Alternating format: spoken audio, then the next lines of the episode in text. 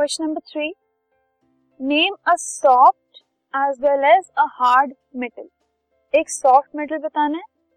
So a soft metal is sodium या फिर potassium lithium ये सब सॉफ्ट मेटल्स हैं।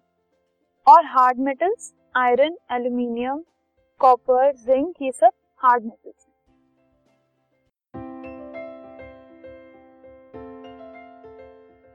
This podcast is brought you by Hubhopper शिक्षा अभियान अगर आपको ये पॉडकास्ट पसंद आया तो प्लीज़ लाइक शेयर और सब्सक्राइब करें और वीडियो क्लासेस के लिए शिक्षा अभियान के यूट्यूब चैनल पर जाएँ।